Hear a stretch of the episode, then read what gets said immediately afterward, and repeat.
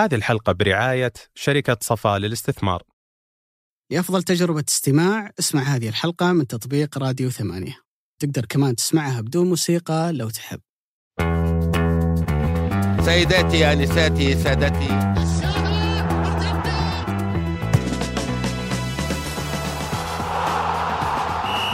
السلام عليكم ورحمة الله وبركاته، أسعد الله أيامكم وأوقاتكم بالخير واليمن والبركات، وحياكم الله في حلقة جديدة من بودكاست مرتده.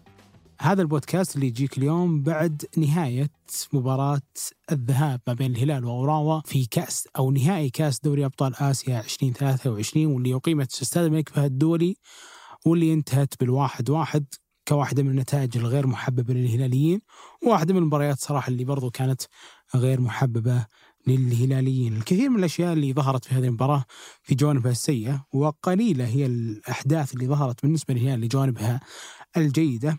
ولكن من هنا إلى هذاك الوقت ينتظرنا نهائي آخر أو نصف آخر من النهائي في السايتاما اللي الهلال فرح فيه في ألفين وتسعة عشر بعد أن كسب أوراوا باثنين صفر هناك في اليابان. الكثير من الأشياء صارت في المباراة، والكثير من الأشياء اللي نتوقع أنها بتصير خلال هذا الأسبوع تعالوا نتباحث فيها ونتكلم فيها ونحللها بشكل أدق هنا في بودكاست مرتدة، معي ومع الحبيب القدير أبو علي. أبو علي، مسيت بالخير. مسيت بالنور أبو سعودي. أمس كنت في الاستديو التحليلي في الملعب، كيف صحيح. شفت الحضور الجماهيري المبكر؟ أوف. يعني أنا أسكن بالقرب من استاد الملك فهد، فتقدر عرفت اللي تشوف الأجواء من الصباح. يعني كان الحضور مبكر، يعني عرفت لي شوارع بعيدة عن استاد الملك فهد كانت معبية السيارات، الناس اللي واقفين.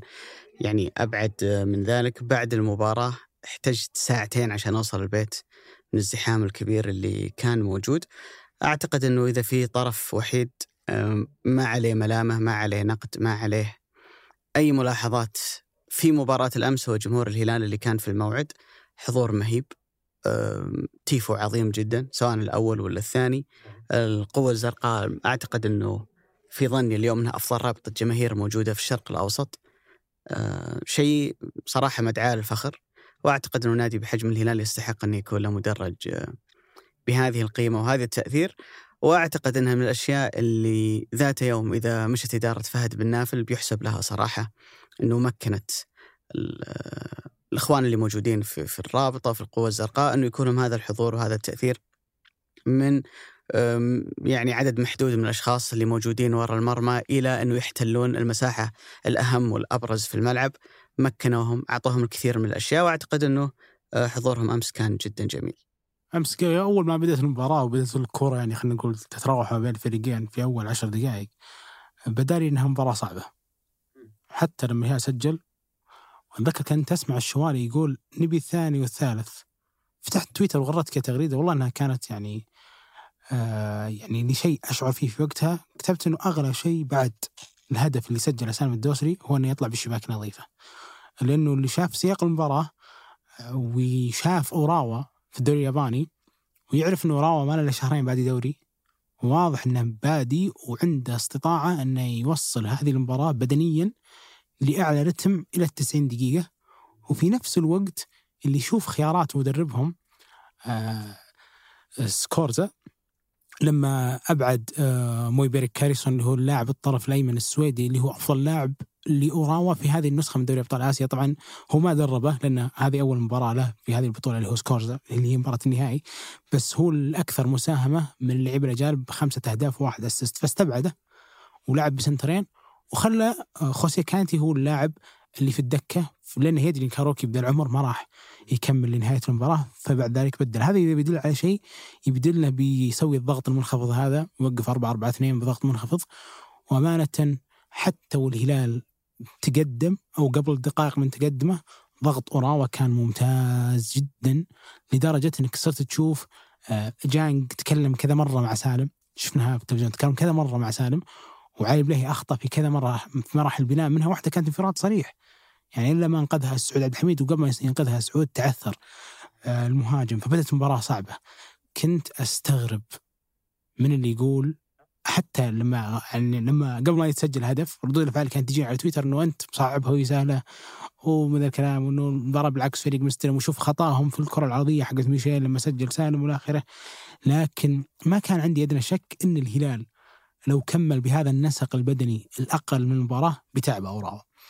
وأمانة كان الهلال شوي محظوظ أنه ما تأذى من المرتدات في نهاية المباراة. لكن أنت كيف بدأت لك المباراة؟ لو أرجع حتى من قبلها، لو ودك تتكلم مثلا عن القائمة اللي اختارها دياز. شوف بالنسبة لأوراوا، فريق له شكلين، شكل مع المدرب السابق اللي كان موجود معاهم الموسم الماضي واللي خاض معاهم مشوار دوري ابطال اسيا دور المجموعات والادوار الاقصائيه، لانها كانت قبل ثمانية شهور من النهائي. خلص موسمهم، خذوا اجازه في الصيف، بعدين موسم اعداد، بعدين دخلوا موسم جديد مع مدربهم الحالي اللي هو البولندي سكورزا. في البدايات كان في يعني بعض التعثرات في الدوري، بعدين صار جريء في عمليه احداث كثير من التغييرات، ولكن العناصر اللي دخلت أمس مباراة الهلال هي نفسها اللي قاعد يلعب فيها المباريات الأخيرة في الدوري. صحيح. يعني ما فاجأني بأي اسم جديد. صحيح. كان بس الشك موضوع لاعب الظهير الأيمن ساكاي اللي هو عنده خبرة وتجربة في الدوري الألماني ولعب في فرنسا، وهو الوحيد اللي يعني انضم للمنتخب الياباني، عنده مسيرة جيدة مع المنتخب الياباني، إما أنه يبدأ أو أن لاعب الظهير الأيسر يروح يمين وينزل الظهير الأيسر البديل. عدا عن ذلك تقريبا هي نفس الأسماء بالأربعة اثنين ثلاثة واحد. لو تتفرج على مبارياتهم في الدوري الياباني نفس طريقة الضغط، أنه يضغط باثنين اللي هم كوروكي ورقم ثمانية اللي هو كويزومي اللي موجود وراه، ويقفل وراهم بخطين، أربعة وسط وأربعة مدافعين. الحاجة الوحيدة اللي ممكن تكون فاجأتك من أوراوا في المباراة هو مقدار التزام لاعبي خط الوسط بإغلاق منافذ التمرير اللي كانت الهلال يستهدفها من أجل أن يضرب تنظيم أوراوا الدفاعي. وعشان نشرح الموضوع بشكل واضح، كثير مر عليك مشهد أن سلمان يستلم الكرة من أحد المدافعين أو تجيه من لاعب الظهير، وسلمان يلعب لك البينية اللي بين الخطوط بين الوسط والدفاع ويستلمها ماريجا وهو حاط المدافع في ظهره، وبعد كذا يدور ويعطيها سعود أو يعطيها ميشيل، وتتشكل هنا هجمة للهلال. كم مرة شفت كورة من هالنوع في المباراة؟ تقريبا كانت شحيحة جدا. على الجانب الآخر من الممكن هتطلع من البليهي أو من كنو باتجاه إيقالو وياخذ المدافع في ظهره ويدور ويعطيها سالم على اليسار أو لاعب الظهير اللي يطلع.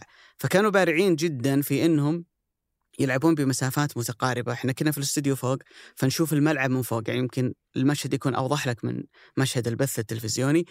أوراوا كان يترك على جانبي الملعب يمين ويسار يمكن عشرة خمسة عشر متر، يعطيك مساحة مفضيها لك في, في الأطراف، ولام الفريق في مسافة خمسة وثلاثين أو أربعين متر بعرض الملعب، فبالتالي صعب عليك عملية البينيات هذه. كمان حط في بالك أنه الهلال في هالمباراة اختار أنه بدل ما يلعب بمثلث وسط يعني اثنين ثمانيات وراهم ساتر لاعب ستة، بحيث أنك لو أنت خدت الرسك أنك تلعب هالتمريرة وقطعها أوراوا، لما يحاول يرتد عليك في لاعب ستة اللي هو كويار اللي هو على اللاعبين أو ثلاثة فيها الموضوع، فورا بيروح يضغط أو فورا بيغطي المساحات الموجودة مع المدافعين. فهنا كان الهلال بدأ لي أنه خايف أنه يلعب هالنوع من التمريرات، لأن الكرة اللي تنقطع منها ومنها جاء هدف أوراوا الأول، كل كرة مقطوعة هي بمثابة تهديد عليك. فبأمانة التزام أوراوا التنظيم اللي هم لعبوا فيه صعب المباراة على الهلال. ولكن هل في كل مرة تجد فريق يصعب عليك المباراة هذه النتيجة اللي أنت بتحصل عليها؟ لا، دورك كفريق كبير لما فريق يصعب عليك المباراة أنك أنت توجد الحلول، أما توجد الحلول من دكة البدلاء أو توجد الحلول داخل الملعب. من مشاكل الهلال أنك أمس قبل ما تبدأ المباراة الناس كلها تتكلم عن خيارات دياز في التشكيلة الأساسية، لكن لو التفت لدكة البدلاء ما عندك أي اسم مغري.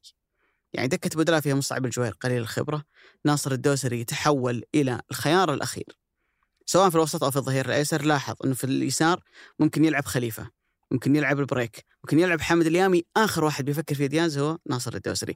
الوسط أمس شارك عبد الله عطيف اللي منقطع من فترة طويلة، وآخر واحد فكر فيه هو ناصر الدوسري. مصعب الجوير زي ما قلنا قليل خبرة. عبد الله عطيف متى آخر مرة شفته في مباراة قوية بدنيا ومهمة بالنسبة للهلال؟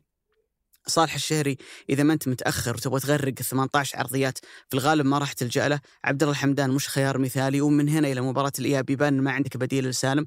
فكانت المشكلة ما عندك أوراق تقدر لما تتأزم عليك الأمور في المباراة أنك تقدر تجري تسوي تبديل يقلب لك الموازين أو يغير من من شكل الفريق. فهذه كانت مشكلة.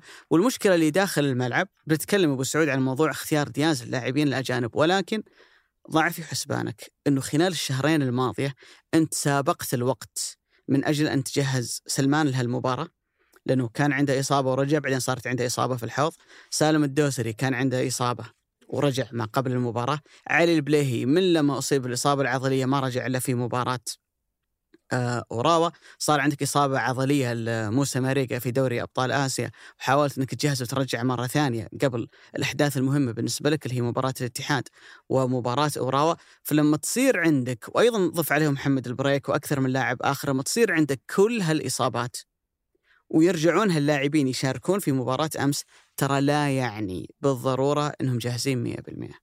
أنت من الممكن أنك تضغط عليهم، من الممكن أنك تتخذ معهم أسلوب علاجي ما يكون الأمثل، لأنه مثلا اللاعب يحتاج إلى راحة مثلا لنفترض ثلاثة أسابيع، أنت لازم تكون جاهز بعد أسبوعين. بيكون جاهز بس ما حيكون مية بالمية. وبدأ لي أمس تحديدا في شوط المباراة الثاني، حتى في تفاصيل أبو سعود ممكن ما تظهرها الكاميرا اللي تابع المباراة من البث التلفزيوني، اللعيبة نفسهم لما اللاعب يباصي للزميل الثاني ما يكمل مع الهجمة، يوقف، واضح أن بدنيا ما هو بقادر يكمل. محمد كنو أمس لما استبدل، هو اللي ما لعب أساسي مباراة الاتحاد، كان طالع من الملعب بصعوبة، يعني خذ وقت طويل عشان يطلع من الملعب من كثر ما هو مرهق. تتكلم عن لاعب هو من الأصغر عمرا في تشكيلة الهلال. الهلال أمس أحد عشر الأساسيين أبو سعود، ثمانية منهم فوق الثلاثين سنة. هذه مش مبررات وليست أعذار، ولكن تفسر نوعا ما ليش ما قدر الهلال إنه يلعب مباراة برتم عالي يخلي أوراوا قد ما هو منظم قد ما هو ملتزم ما يقدر يمنعك من الوصول إلى مرمى، لأنه هذا ليس عذر. أنت دورك كفريق كبير بهذه الإمكانيات وبهذه القدرات أنك مهما تواجه من أندية عندها القدرة على أن تنضبط دفاعيا تقارب ما بين صفوفها، أنك أنت تخلق لها مشاكل. لأنه أمس أبو سعود ظهر جليا أنه الشيء اللي اعتدناه من الهلال، التحكم بالرتم، التحكم بوسط الملعب، ما كان قادر. وأعتقد أنه واحد من أهم أسبابها اللي إذا ما كان هو السبب الأول هي فكرة دياز أنه يستغني عن مثلث الوسط ويلعب أربعة أربعة اثنين فلات، ميشيل يمين سالم يسار مهاجمين. تحسين جودة حياتك يبدأ بتحسين محيطك بالبناء المتقن والعناصر الجمالية والتقنية الذكية. صفا للاستثمار تضمن لك حلول سكنية مبتكرة ومتنوعة بأعلى جودة وفخامة. اعرف أكثر من خلال الرابط في وصف الحلقة.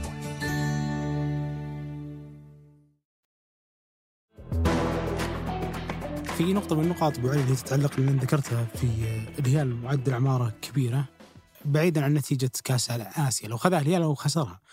لو في شيء بين هذا الموسم أن الهلال خطوته في الموسم القادم هو التجديد في ركائزه اللي في العادة ما يمسها. نتكلم عن مثلا مكان سلمان، كون أن سلمان واحد من أعظم اللعيبة في هذا المكان طوال تاريخه، لكن بالتأكيد أن سلمان راح يشيلك للمركز كأساسي للموسم الجاي. واحدة من النقاط حتى اللي ودك تسأل نفسك عنها سالم، وأنا ودي أتكلم هنا عن سالم على مباراة الأمس. اضطرت شيء سيء صراحة، وواحد من أكثر الأشياء اللي ممكن يخير في الحسابات مع الهدف اللي استقبلته إذا رحت السايتاما. لكن ما أخفيك أنه في جانب من الفرح لما استبعد سالم من خيارات الهلال الأساسية لمباراة الإياب. هذه واحدة من الأشياء اللي أنا أشوف أنها فيها نص سيء وفيها نص جيد. مم. يعني سالم وين الجيد في الموضوع؟ أنا أقول لك وين الجيد في الموضوع. شفت سلسلة المكاسب اللي الهلال كسبها في الأربع مباريات المتتالية قبل ما يتعثر قدام الشباب، كلها كانت مباريات ما يشارك فيها سالم، وسالم نفسه عانى كثير كثير من إصابة المفصل وبدنيا. يعني آخر مباراة لعبها سالم بشكل أساسي مع الهلال قبل نهائي أوراوا كانت قبل شهرين في ستة مارس، كانت مباراة الفتح اللي الهلال خسرها في الدوري. شهرين سالم ما يشارك، عانى كثير بدنيا، وبعد ذلك تحسن شوي بدنيا، راح المنتخب لعب الوديات الأخيرة مع بوليفيا، ثم طلع مصاب بالمفصل، ثم غاب إلى مباراة الهلال والنصر اللي هي كانت في الدوري وشارك بشكل بديل. وواضح أنه سالم يعاني بدنيا. شاركت مباراة الاتحاد، هالمباراتين تحديدا اللي سالم نزلها كبديل، خسر كمية كور هو ما يخسرها. أمس لما جت المباراة وبدأوا لعبة أوراوا يضغطون في كذا لاعب، أتوقع أنه بيخسرون كورتهم. سالم أمرتهم ما هو من اللعيبة اللي أنا أتوقع أنه يخسر كورته، لكنه خسرها بالكثير من المواضع. على طول تذكرت سؤال كذا بديهي، طيب هو أصلا متى آخر مرة شارك بشكل أساسي؟ عشان كذا لو افترضت أن الهلال بيروح للسايتاما وهو خسران سالم، فإنه على الأقل بيشارك بلعيبة كانوا في الفورمة الأيام الماضية كلها. يعني إن غير الهلال في تشكيلته ولعب بالأربعة ثلاثة ثلاثة اللي أنا أتوقع أنها الأسلم، أنه يلعب بعطيف وكن وسلمان، وقدامهم الثلاثة اللي قدام إيقالو وميشيل، واختار سواء ماريجا ولا كاريو. هالأسماء كلها شاركت خلال شهرين أكثر بكثير من سالم. تحديدا ميشيل شارك في أيام جدا ممتازة بالنسبة له، مريقا أب داون ولكنه شارك أكثر من سالم. وحتى كاريو اللي نحن نتوقع أنه الشهر الماضي كانت مستوياته غير جيدة، إلا أنه على الأقل لو شارك على الأقل تتوقع أنه بيعطيك مباراة بدنية جيدة، كونه ما عانى من إصابات. أنا هذا مقصدي، آخر إصابة أصيب فيها كاريو كانت في مباراة آه اللي هي فلامينغو، بعدها شارك ضد ريال مدريد يعني قبل تقريبا أربع شهور. لكن في كذا يعني خلينا نقول فكرة عامة ما هي طبطبة بالنسبة لي في مباريات الكؤوس تحديدا، فيها ذهاب وإياب، يعني فيها فرصة لتعويض، إنك تتعثر كون الأمس ما هو خسارة، إنك تتعثر وأنت سيء في ظني أنا هي أفضل بكثير من إنك تتعثر وأنت كويس. يعني التعثر وأنت سيء، الهلاليين كلهم اليوم طالعين من المباراة يتعاملون مع عيوبهم. عندنا عيب في البناء، قدرنا أوراوا في البناء ما قدرنا نطلع، رتمنا بطيء جدا جدا، حتى في الوقت اللي الهلال تقدم فيه بالنتيجة الكورة كانت مقروءة. لعيبة أوراوا ضغطهم كان مثل ما وصفت أنت أبو علي، متعمق في عمق الملعب، وكان مكشوف يعني لهم حركة الكرة، يعني لأن الرتم كان جدا صراحة بطيء. الرتم بطيء طبعا لأنه كانوا رتمه بطيء، سلمان يعاني كثير بدنيا، سانا معانا كثير بدنيا، فانخفض الرتم. الشيء الآخر اللي هو مشكلتك في أنك ما تركت ميشيل إلا ما ندر في حالة الواحد على واحد. كثير من العيوب بانت لك، ما صرعت فرص محققة، كرتك العرضية كانت على الأغلب أو كرتك الطولية على الأغلب يأخذونها ظهيرتهم، الكرة المرتدة كانت ترعبك. هذا الكم من العيوب اللي أنت طلعت معه ولا خسرت ومنطرد منك واحد، يعني لعبت طبعا قبل قلت قبل شوي أنا أشوف فيه جوانب جيدة، لكن من الجوانب السيئة أنك كملت عشرين دقيقة وأنت مهدد في لحظة أنك تتسجل عليك، عنده مفضلية تعدد عليك. فكل هذه العيوب أنت طلعت معها وأنت مؤمن أنها عيوب، وهذا اليوم كان سيء. أبقيس بيوم سيء جدا جدا اللي كان في ألفين وسبعة عشر نهائي هي أوراوا في الذهاب، الهلال طلع من المباراة وهو أغرق مرمى أوراوا بالفرص، حس كذا لوهلة أنه في شخص اسمه الحظ العاثر في النهائيات جالس يصادمه، بس في نفس اللحظة ما كان يقدر يتعامل مع عيوبه لأنها ما كانت مكشوفة له. كان يقدر يتعامل أنه أنا أصلا كنت أفضل من هذا الفريق، أبروح أعقده في السايتاما إلخ إلخ إلخ. اليوم أنت تطلع من هذا النهائي وأنت حاط عيوبك هذه كلها، لازم يكون عليها ردة فعل، لازم عندك كذا دافعية أنك ترد فعل في هذا الكم من العيوب. بينما لما تطلع وانت أماكن الأخضر واليابس وتعتقد أن المباراة هذه بيصير لها رتويت في الياب مثل ما صار في ألفين وسبعة عشر، ثم تتفاجأ أنه ذكتك مع تساعدك، تتفاجأ أنك خياراتك قليلة، تتفاجأ أنه يطرد بعد ذلك سالم، ثم بعد ذلك تستقبل هدف. كل هذه الجوانب هي اللي بالنسبة لي بتكون سيئة جدا. فأرجع أقول بالنسبة لي في مباريات النهائي ومباراة الكؤوس تتعثر وانت سيء، ما أقول تخسر، تتعثر يعني تعادل، ترى شيء جدا جدا أفضل من أنك تتعثر وأنت كويس. لأنه إن كنت تعتقد أنه في نهائي بتاكله طول بعرض في المية وثمانين دقيقة، هذا كان مو صحيح. حتى لما الهلال قدم مباراة أسطورية في ألفين وتسعة عشر قدام أوراوا مثل ما وصفها سلمان الفرج، إنها أفضل مباراة لعبها في حياته في تسعين دقيقة، راح هناك الشوط الأول كامل تارك الكرة لأوراوا، لأنه يدري أنه مستحيل ما في واحد كذا فريق ياخذ المباراة في نهائي ياكل الأخضر واليابس على واحد قرين له. فأنا أشوف أنها لها جوانب جيدة، بس تحتاج ردة فعل صراحة، تحتاج كذا أنك ترد على ذا الوازع.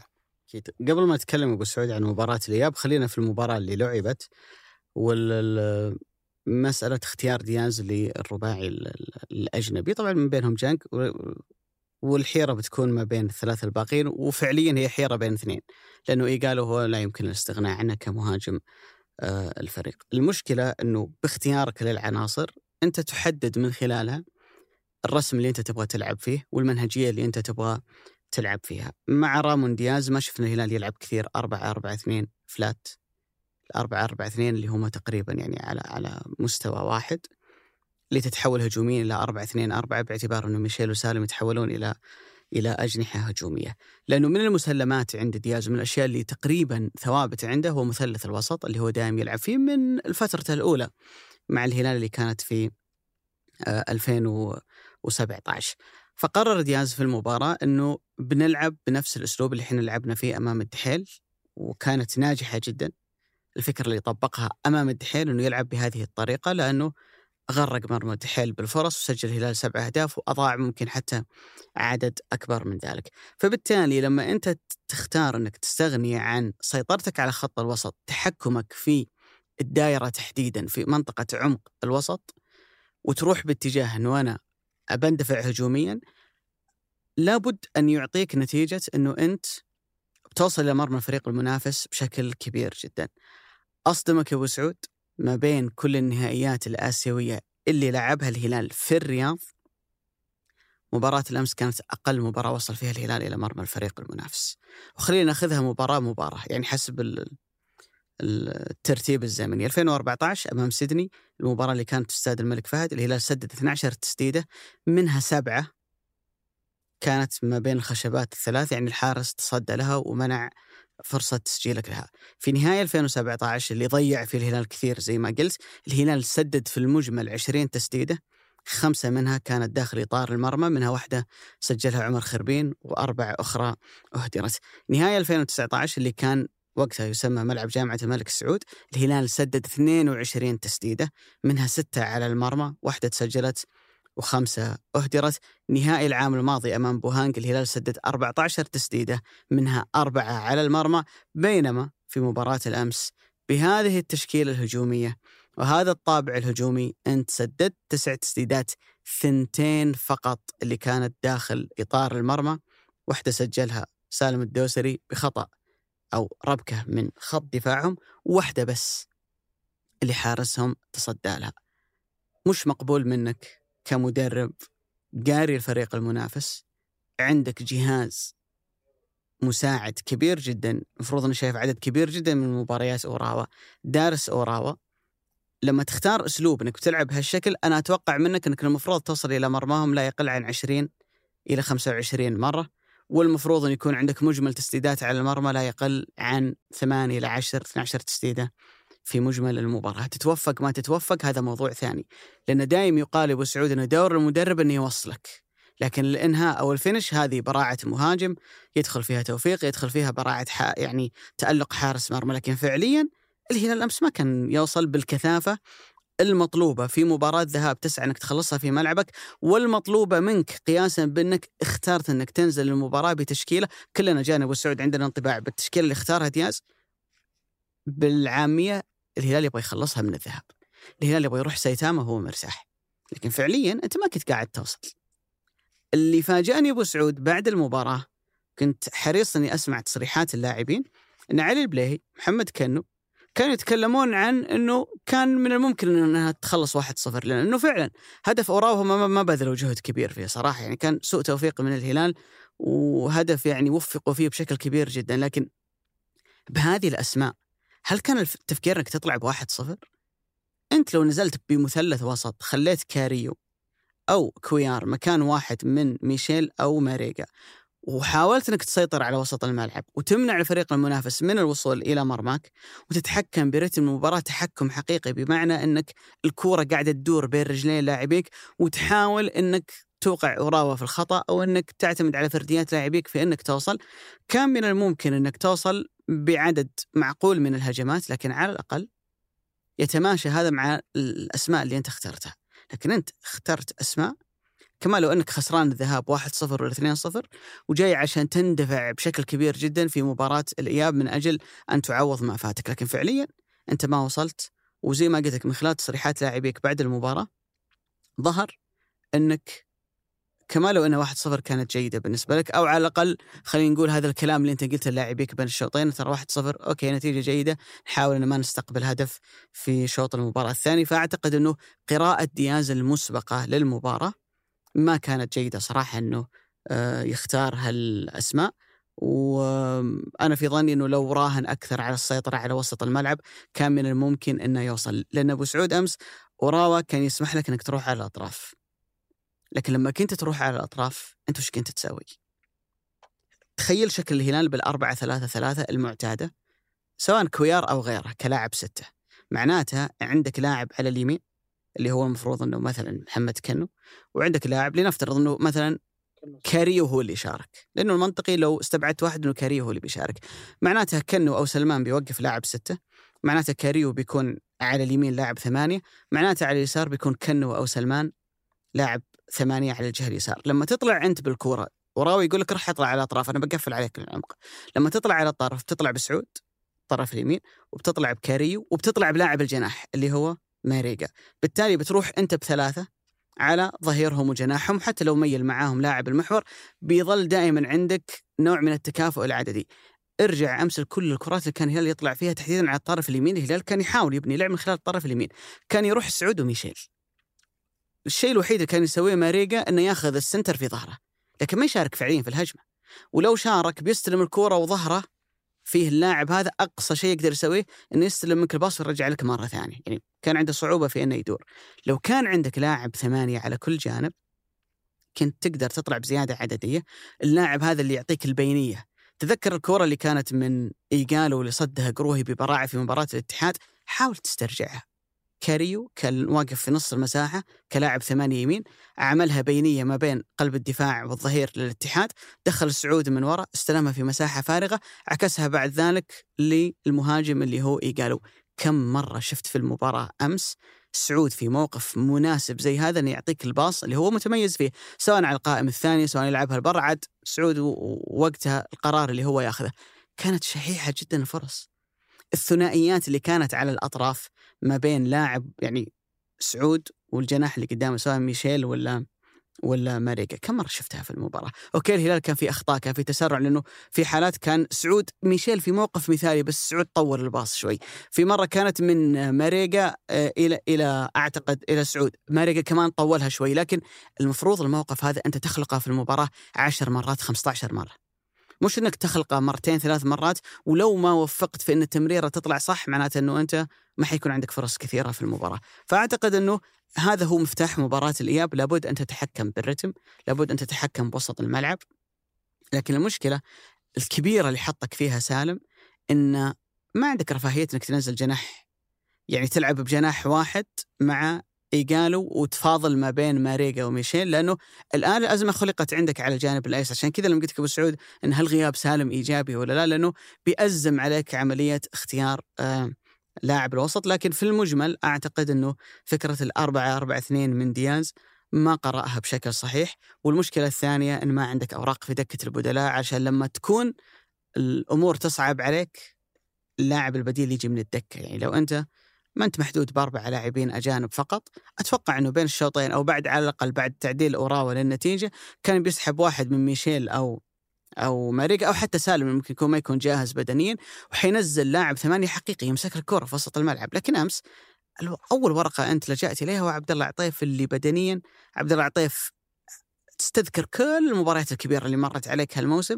كم مرة وثقت في عبد الله إنه يبدأ لك مباراة، مش لأن عبد عبد الله كفء فنيا، هذه ما ما فيها نقاش، لكن عبد الله بدنيا ما عاد يقدر يعطيك مباريات من هالنوع. ومع ذلك كان هو أول ورقة أمس أنت لجأت إليها، لأنه ما عندك خيارات كبيرة في في دكة البدلاء. فكان في ظني إن مشكلة دياز إن اختار تشكيلة إما أن تنجح، إما أن تعطي نتيجة وتأثير زي ما سوت أمام الدحيل إنها تكسر الدنيا من أول ربع ساعة في المباراة، أو لو ما نجحت أنت بيكون عندك مشاكل كبيرة. أنا أتوقع بالي حل الهلال لمباراة الإياب علشان تكون المباراة بالنسبة له جيدة إن يكون وصول لمرماها صعب، ما يكون سهل مثل اللي صار أمس.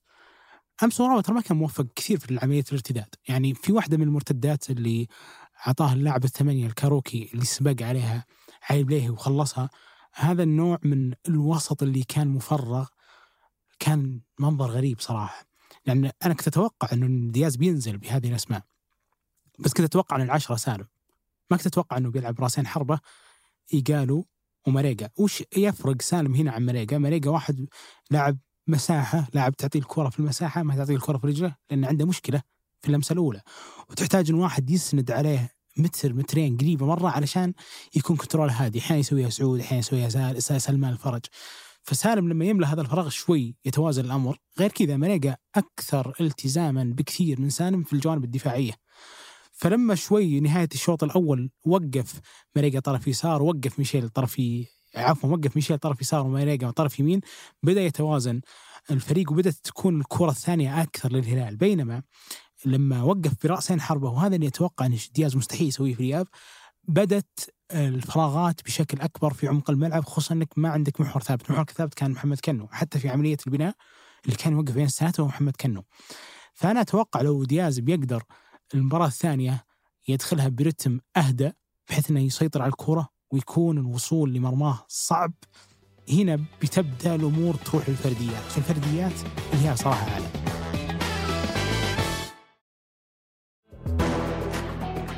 أنا بقيس ليش أنا حريص أنه ما تستقبل هدف أكثر بكثير من تسجل هدف يغير حسابات أوراوا، مع أن هذا الشيء يعني محبب لأي مدرب أنه يسويه. أوراوا نفسه أمس استمد ثقته من أنه يتوقع أنه يوصل مراكب بسهولة، وموقف في ملعبه خطين، كل خط فيه أربع لاعبين قدامهم اثنين، ويحاول يتحول، ما نجح كثير بس يشوف مساحات. يعني الشيء الوحيد اللي يمنعه خطوة سابقة من جانج، سرعة زايدة من علي سعودي يغطي في آخر نقطة. مهاجمهم له دور كبير. صحيح طبعا. أتكلم عن واحد ستة وثلاثين سنة، معناته أنه مش بارع في السرعات، يعني كانوا يلعبوا له التمريرات اللي في ظهر مدافعي الهلال، بس لو هو سابق المدافع متر مترين يرجع المدافع يجيبها مرة ثانية. صحيح. مش مش المهاجم الطويل اللي لاعب محطة، فبالتالي يستلم ظهره للمرمى ويقدر يصعد بقية الزملاء. جزء من اللي صعب وصولهم للمرماك أو أن وصولهم يكون خطر أن بأمان مهاجمهم كوروكي في هالعمر وبهالحالة البدنية. زي ما قلت أنت، حتى لو سبقك تقدر أنه أنت تجيبه. قرارات، فهم يعني جانج والبليهي في كثير من الأحيان للهجمة يساعدهم أنهم يعني يسبقون، يقطعون الكرة أو يقتلون الهجمة في مهدها، ولا فعليا انحطت مواقف كثير لهم كانوا يقدرون يصلون المرمى. عشان كذا هذا هذه هذه الحالة أبو علي اللي هي حالة الكرة اللي نقدر نقول المتحولة لملعب الهلال اللي ترى فيها الكثير من المساحات، هي أكثر موقف يخوف على الهلال في مباراة الذهاب. عشان كذا طبعا هذا الكلام ما يعني أنك تترك الكرة لوراء، بس مثل ما قلت أنت تحاول تسيطر عليها، تلعب بالأربعة ثلاثة ثلاثة، تلعب كورتك المعتادة. أنا أظن والله العالم أنه مباراة الذهاب تحتاج بشكل كبير أنك توقف ثلاثة في عمق الملعب، حتى ترى وسالم ما انطرد، لازم يكون في ثلاثة في عمق الملعب، لأنه الحالة اللي أنت ظهرت فيها قدام. صحيح أنه أول شيء واحد من الملعقة مغري جدا في النوع المساحات هذه اللي بيتركها لكوراوا، لأني أتوقع على النتيجة وعلى تصريح سكورزا أنه بنحاول نلعب كورتنا، لأنه قال في المؤتمر أني ما لعبت كورتي وأني حاولت ألعب كورتي والهلال منعنا، وأنه بيكون فيها لون ثاني في مباراة الإياب. ومتوقع أوراوا ألفين وتسعة عشر كان أسوأ من هذا، ومع ذلك مسك كرة عليك جزء كبير من المباراة في مباراة الإياب، تحديدا في الشوط الأول كان ماسك كرة عليك. فإنك تحرم من الكرة بأنك تسيطر عليها، إنك تترك الكرة هذه للفنيات، هذا جانب. الجانب اللي أراه مزعج جدا جدا صراحة هو الرتم البطيء. رتم الهلال أمس فيه بطء نتيجة أمرين.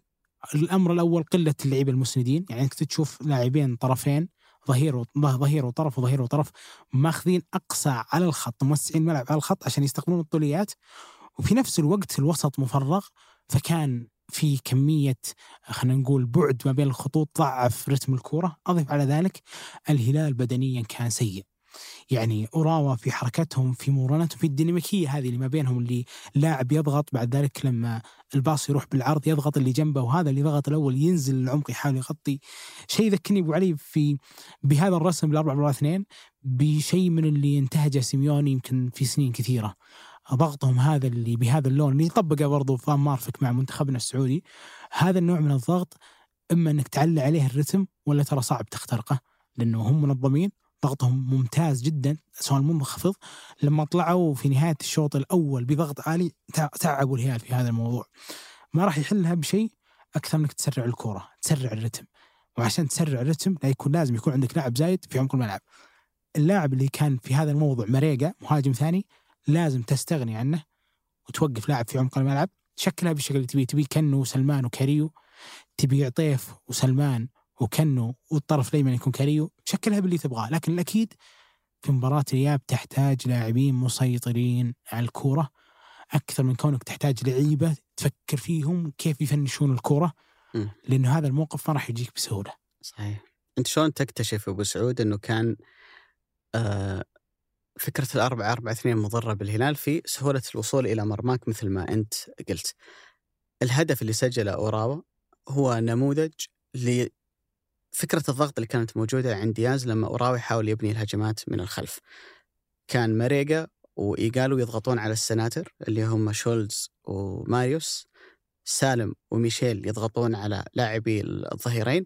فكانت المشكلة عندك أنك لو أنت جا... لو نجح أوراوا أن يتجاوز خط الضغط هذا، موجود عندك لسه لاعبين فقط اثنين اللي هم سلمان ومحمد كنو. فكان في كل المرات سلمان يروح يوقف على مسافة قريبة جدا من إيغالو وماريجا لأنه يحاول يمنع وصول الكرة إلى محاور الفريق الياباني، ويوقف وراء محمد كنو. يعني أنت عندك اثنين فقط في عمق الملعب، محورين اللي هم كنو وسلمان. في حالات الضغط ما يلعبون الاثنين جنب بعض، ما يلعبون واحد يمين واحد يسار، يلعب واحد قدام وواحد ساتر وراه في الخلف. لو تشوف هدف أوراوا ركز على مكان سلمان الفرج، بتلاحظ أنه طالع قدام يضغط ومحمد كنو موجود في ظهره. لما تجاوزوا سلمان، محمد كنو هنا عنده أحد خيارين، أما أنه هولت توقف تحاول أنك ما تندفع وتأمن أنت مع الأربع اللي موجودين في الخلف، أو أنك تطلع تضغط. خذ محمد كنو قرار أنه طلع ضغط تبعا له على البلاي، ضغط كمان عشان يقلص الفراغ اللي موجود وراه. فصارت الأزمة أنه الآن عندهم مهاجم واحد ما بين ثلاثة مدافعين اللي هم سعود جانج ومحمد البريك. في اللحظة اللي علي البلاهي طلع وحاول أنه يرجع، التمريرة لعبت في ظهره، خذ قرار كمان أنه يقطع التمرير، لأنه لو راحت للمهاجم في المساحة اللي موجودة في ظهره حينفرد. كل هالأزمة خلقت لأنه هذا هو شكل الوسط اللي أنت اخترته، وهذه هي طريقة الضغط اللي أنت اخترتها. مباراة وعدت، لكن لو لعبت بس بها... سؤال قبل ما تتناظر، كم مرة شفت بالي جان نقول بلاهي ضغطوا عكسي في الملعب وسببوا هورات تكتيكية كثير، والشوط الأول وكان بس وكان كان ممكن ياخذون كارتين. كنت تشوف اللي يتفرج على المباراة من فوق، كنت تشوف جانك والبلاهي أحيانا يطلعون يضغطون إلى ما بعد خط النص، لأنه هي عملية تسلسل. يطلع سلمان لازم أنت تغطي وراه، يطلع كنو عشان يغطي ورا سلمان لازم أنت كمان تطلع تغطي ورا كنو، فتخلق لك هذه الأزمة. لو أنت عملتها في مباراة الإياب بينضرب دفاعك بشكل كبير، بينضرب دفاعك. من الممكن أن أجنحتهم يدخلون للعمق أكثر بدل ما يعتمد على كوروكي، من الممكن أن يدخل المباراة بكانتي كلاعب محطة يوقف الكرة ويسمح للأجنحة بعد ذلك هم يضربون المساحات اللي موجودة ما وراء. أتوقع أكثر أنه وارد أي يعني ما وراء خط دفاعك. أنا أقول لك في المجمل الأربعة أربعة اثنين اللي اختارها دياز هي كانت إما النجاح الباهر الكاسح زي ما صار في مباراة الدحيل، أو أنها تخلق لك مشاكل داخل المباراة. والمشكلة كانت أنه لو أنت اكتشفت داخل المباراة أنها سببت لك مشاكل، أنت ما تقدر تغير. التغيير الوحيد اللي سواه دياز في أعتقد في لاعب كان مصاب، نادى سالم ونادى ميشيل، قال اعكس خلاص أنت رح يساري ميشيل وماريجا يمين وسالم يلعب مع سلمان وكنو في وسط الملعب. وتحسن الهلال نوعا ما لما لعب هالأسلوب، إلى أن أتت اللقطة اللي انطرد فيها سالم. كمان من مشاكل هالأسلوب اللي اختاره دياز أن كم مرة شفت الهلال أبو سعود يطلع بالكورة الطويلة من جانك أو عبد الله المعيوف إلى موسى ماريكا، بدل ما أتسلسل أتدرج في البناء، أنه تطلع من الحارس للسنتر نطلعها اللاعب الوسط، نحاول أنه نميل مثلا على جانب معين وتدرج الوصول. لا، أنا أروح بالطريق القصير اللي هي من معيوف باتجاه ماريكا، وماريكا ينزلها بعد كذا الميشيل أو الأي لاعب آخر.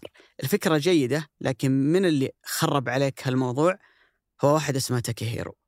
أنا لو في لاعب أمس في أوراوا بيدي أني أطلع من الملعب، ظهيرهم الأيسر رقم خمسة عشر حرفيا ما سمح الماريجا أن يأخذ عليه كرة واحدة عالية.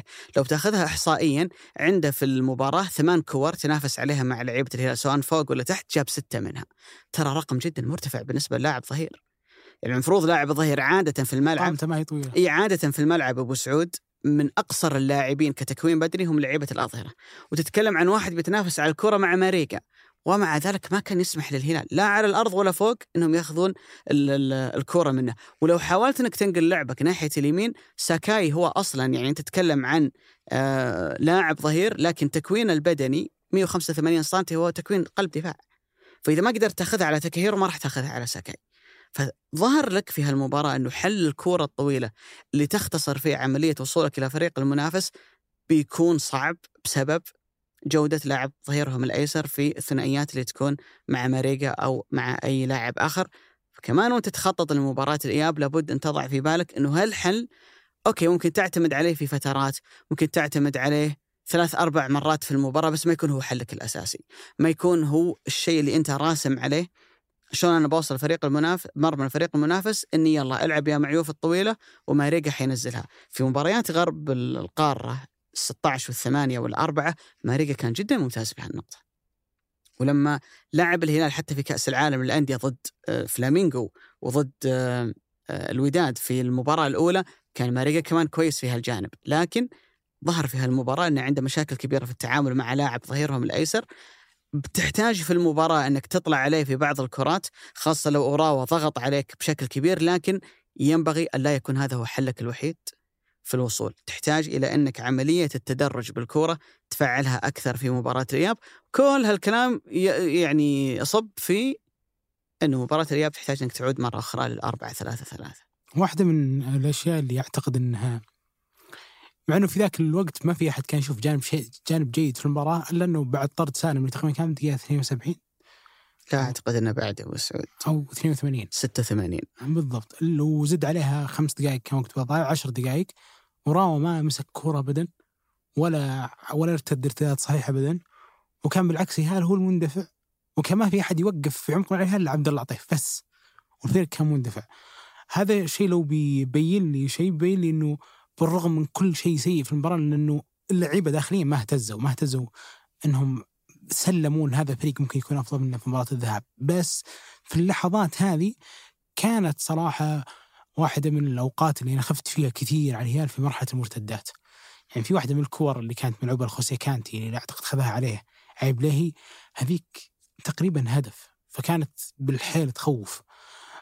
ماني من الناس اللي صراحة يشوفون أنها انتهت أبدا والله، ولا أني ببالغ بهذا، وما زلت والله أشوفها خمسين خمسين، لأنه الهلال عنده أدوات أنه يغير في هذا الواقع. وأضيف شيء، اللحظات اللي تعتقد أنه أنت عندك كثير من العيوب مفروض أنك تعدلها هي أصدق تشخيصا لك من اللحظات اللي, اللي تعتقد أنك بتكسب بالساهل أو أنك سويت كل شيء في المباراة.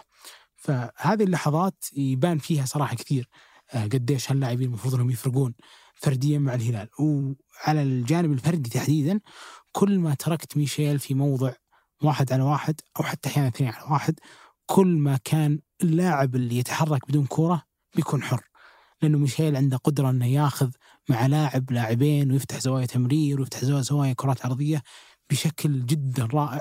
فأعتقد البناء عليه في المباراة القادمة آه بيكون شيء أساسي لسالم طلع، لأنه سالم موجود أكيد بتقل هذه النسبة بشكل كبير، حتى في التبادل الأدوار اللي يصير ما بينه وما بين ماريجا في الطرف الأيمن يقل كثير في وجود سالم. أعتقد لو أن الهلال بيبني على أحد في المباراة الثانية فضروري أنه يبني على ميشيل، لأنه عنده هالكفاءة عنده القدرة أنه يمشي لك خط دفاع أو يتجاوز لك خط دفاع كامل منظم. حتى بأمس في الكرة اللي استلمها كان عليه اثنين، مع ذلك طلع منهم وعرضها قالوا ما خذاها من الأولى، وبعد ذلك نتج عنها أنه صار الخطأ الفردي من لعيبة أوراوا اللي كملها عنه بعد ذلك سالم الدوسري. أتوقع أنها مباراة ما زال فيها كثير، أنا صراحة أشوف باقي باقي فيها كثير مشي من الأشياء اللي ما صارت. هو المهم بأي عقلية أنت ستذهب إلى سايتاما، هل هي بالعقلية المحبطة اللي تحمل تبعات الخسائر الآسيوية اللي كانت الهلال يعني في ألفين وأربعة عشر وألفين وسبعة عشر، اللي الهلال إذا ما حصل نتيجة إيجابية في الذهاب معناتها أنه أوف خلاص الأمور فلتت من بين من بين أيدينا. نقطة جدا مهمة قلتها يا أبو سعود، أنه في نهاية ألفين وسبعة عشر ضد أوراوا تحديدا كان في حالة إحباط، لأنك سويت كل اللي عليك في المباراة اللي كانت في استاد الملك فهد لكنك خرجت متعادل. الهلال أمس خرج متعادل لكن الهلال قدم مباراة سيئة. الأداء اللي ظهر فيه أوراوا، استثني الشق الهجومي، لا يمكن لأوراوا دفاعياً أن يكون أفضل من اللي سواه أمس.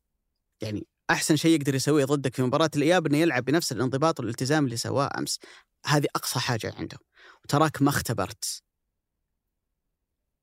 أخطاء مدافعيهم في البناء في التمرير، ولا اختبرت أنك تحطهم في مواقف كثيرة لاعب ضد لاعب، لأني أنا في ظني أن ماريوس وشولتس الثنائي الأجنبي اللي موجود في قلب دفاع أوراوا هم اثنين من أضعف اللاعبين اللي موجودين في تشكيلة الفريق. لو بترجع تتفرج المباراة مرة ثانية، وعني متأكد أن أغلب الهلاليين ما ودهم يشوفونها مرة ثانية، معظم الكرات اللي كان أوراوا يطلع فيها من الخلف الحارس هو اللي كان يطلعها. كانت الكرة تنبني تروح الواحد منهم الاثنين يرجعها للحارس، الحارس هو اللي يلعب الطويلة. ما يثقون فيهم حتى في عملية الكورة الطويلة اللي بتروح للمهاجم أو اللاعب اللي موجود على طرف الملعب. فما أعتقد أنه بيقدمون في الجانب الدفاعي أفضل من هالمباراة. ممكن هجوميا أنا أقول لك إيه، ممكن لو لعبوا بالبداية كانتي لاعب محطة وصعد العناصر الأخرى منه ممكن يوصل مرماك بشكل أكبر. وكنت أعتقد أنه فريق في الفرديات حتى في المواقف الهجومية لهم مدافعي الهلال قادرين أنهم يعني ما يسمحوا لهم أنهم يكونون خطرين على مرمى الهلال. ما كان لهم أي حضور خطير، كورة تقول والله المعيوف شالها، والله مهاجمهم ما توفق فيها ويحطها، ولا كانت يعني فعليا هجماتهم كلها كانت عادية. اللي يخليك يعني تتفائل أنه الهلال المفروض أنه ما يكون بالسوء اللي ظهر فيه في مباراة الأمس. وفي نقطة مهمة جدا أبو سعود، الهلال هذا الموسم لعب مباريات عظيمة خارج ملعبه في ملاعب صعبة على الهلال وصعبة على أي فريق آخر. الاتحاد هالموسم ما خسر إلا مباراتين بس، والثنتين كلها في جدة والثنتين كلها من الهلال. والاتحاد بوضعيته هالموسم قطعا ولا أشك في ذلك أنه أفضل من أوراوا، ودفاعيا الاتحاد أفضل من أوراوا، ومع ذلك قدر الهلال يكسب بواحد صفر في مباراتين ينضبط الهلال فيها دفاعيا، وإن كان المعيوف تألق بشكل كبير في مباراة الإياب، ويقدر يوصل مرمى الفريق المنافس ويكون صبور جدا في عملية وصوله. والمباراة الثالثة اللي هي مباراة الوداد، ما أعتقد أنه ملعب سايتاما بيكون أكثر صعوبة ولا جمهورهم أكثر عدائية من جمهور الوداد. والهلال راح لذيك المباراة في ظروف صعبة جدا، ولكن شلون الهلال تجاوز المباراتين اللي ضد الاتحاد والمباراة اللي ضد الوداد؟ عانى وتحمل لاعبي المسؤولية، تحملوا مباراة من الأصعب على الجانب البدني. والهلال كان في الثلاث كلها فريق صبور، يعني كسب هذه واحد صفر، وهذه راحت شوط إضافية، وهذه راحت إلى ركلات آه ترجيح اللي كانت مباراة الوداد. إذا تبغى تكسب أوراوا في سايتاما لابد أن تلعب مباراة فيها تضحيات بدنية كبيرة جدا وتكون صبور فيها. مش شرط السيناريو أنك تسجل من أول ربع ساعة، وممكن أنت الشوط الأول صفر صفر، وممكن نوصل إلى آخر عشرين أو ربع ساعة من من المباراة والنتيجة صفر صفر، بس أنت كفريق صبور. وحتى خياراتك في دكة البدلاء ترى تعين على أنك لو ما قدرت تسجل من البداية أنك تحسن المباراة في الدقائق الأخيرة. ليش؟ أهم أوراقك اللي ممكن يعتمد عليهم في دكة البدلاء هو صالح الشهري وعبد الله الحمدان، كلهم لعيبة ثلث هجومي، وكلهم لعيبة ما تقدر تجازف أنك تنزلهم زيادة على اللي موجودين عندك إلا لما توصل المباراة للدقائق الأخيرة اللي خلاص أنت لابد أنك هنا ترمي بكل أوراقك. فالمهم أنك في مباراة الإياب زي ما قلت ما تسمح لهم يصلون إلى مرماك، وكن صبورا في المباراة. وأنا بالنسبة لي يحتاج الهلال في مباراة الإياب اللعيبة اللي عندهم دي إن إيه الهلال، اللعيبة اللي يعرفوا وش معنى أنك تلعب لنادي زي الهلال. وأنا هنا أتكلم عن لاعبين حتى لو ما كانوا في أفضل حالة بدنية، يعني أمس وأنا أشوف المباراة هذا مش أفضل مركز لمحمد البريك ولا هو معتاد يلعب فيه، بس محمد البريك لاعب عنده دي إن إيه الهلال، لاعب ولا مرة تشعر أنه ثغرة، ولا مرة تشعر أنه جبان في أنه ياخذ باص المفروض أن يوصل الفريق للثلث الهجومي، بينما في لاعبين آخرين لا، يعني يجيك موقف هجومي خلاص خذ الكرة وروح قدام، يدور ويعطيها لاعب ثاني. تحتاج اللاعب الجريء. هالنوع من المباريات انك تلعب بمبدا الامان، مبدا انه مرر لاقرب زميل، ما تبغى تتحمل مسؤوليه عشان الكره لا تنقطع منك وبعدين ممكن انك تلوم، لا تحتاج اللعيبه اللي عندهم شخصيه. وانا عشان كذا نقول لك انا اتمنى انه اما انه يبدا اساسي ويكون حل بالنسبه للهلال في جزء من المباراه عبد الله عطيف، لانه من اللعيبه اللي لما الفريق اللي ضدك يقفل عليك يقدر بتمريره واحده انه يعمل لك حاجه مختلفه عن اللي انت تشوفه من كل اللاعبين الاخرين. هي صعبة لكنها ليست مستحيلة.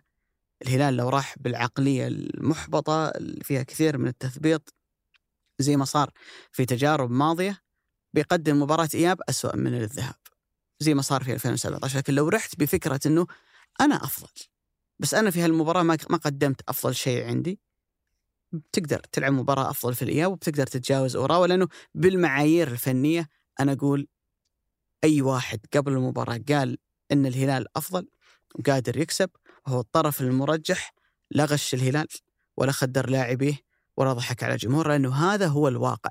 لكن أنت خياراتك الفنية في المباراة، اعتمادك على الأربعة أربعة اثنين، تفريغك لوسط الملعب، فقدانك للسيطرة، عدم وجود عناصر في دكة البدلاء تعدل الفكرة الأساسية إذا ما جابت النتيجة هي اللي آلت إلى أن المباراة تنتهي بهذا الشكل. الخطأ اللي صار، دخول علي البليهي، ما وفق المعيوف أن يصدها. يا رجل حتى مهاجمهم لما راحت المعيوف بصدها وقف، يعني ما راح كمل مع الهجمة، وحتى لما جت الكورة وشاتها عدت ما بين ذراع وفخذ المعيوف، يعني كمية توفيق فظيعة جدا في الهدف. فأنت عامل مع مباراة الإياب على هذا الأساس، على أساس أنه أنت أفضل وأنت أقدر وأنت أجهز وقادر أنك تكسب الفريق المنافس. لحسن حظك أنه فيه فرصة للتعويض هي مباراة الإياب، وإذا الأزمة أنه ملعبهم وجمهورهم زي ما قلت لك، أنت هالموسم أثبت أنك قادر تلعب في أصعب الملاعب وأمام أكثر الجماهير يعني عدائية ضدك، وهو حق مشروع لكل فريق أنه يكون جمهور عدائي ضدك، فما هي بصعبة عليك أنك تكسب. وهدف واحد منك يقلب كل شيء. أي هدف للهلال يخلي أي نتيجة تعادل إما توديك شوية إضافية اللي هي الواحد واحد، أو أي نتيجة تعادل ثانية هو أن انتهى الهلال فالمباراة. ما هي بذيك ال... يعني لو نظرنا بمنظور اللا... اللاعب الياباني أو أو سكورزا كمدرب، تفهم أنه في فوارق كبيرة صراحة وارد الهلال هو اللي يستغلها. إلى هنا إلى ذاك الوقت بإذن الله أبو علي نكون بعد يوم النهائي نسجل حلقة الهلال كسبان بإذن الله تعالى، ومن هنا إلى ذاك الوقت أقول لك شكرا يا أبو علي. شكرا لك يا أبو سعود، شكرا لكل من استمع هذه الحلقة، شكرا لكم، وشكرا ليوسف إبراهيم في تسجيلها وهندسة الصوت لهذه الحلقة، وفي التحرير مرام الضبيبان. هذا بودكاست مرتده، أحد منتجات شركة الثمانية للنشر والتوزيع. نلقاكم بإذن الله تعالى معنا يوم الأحد القادم.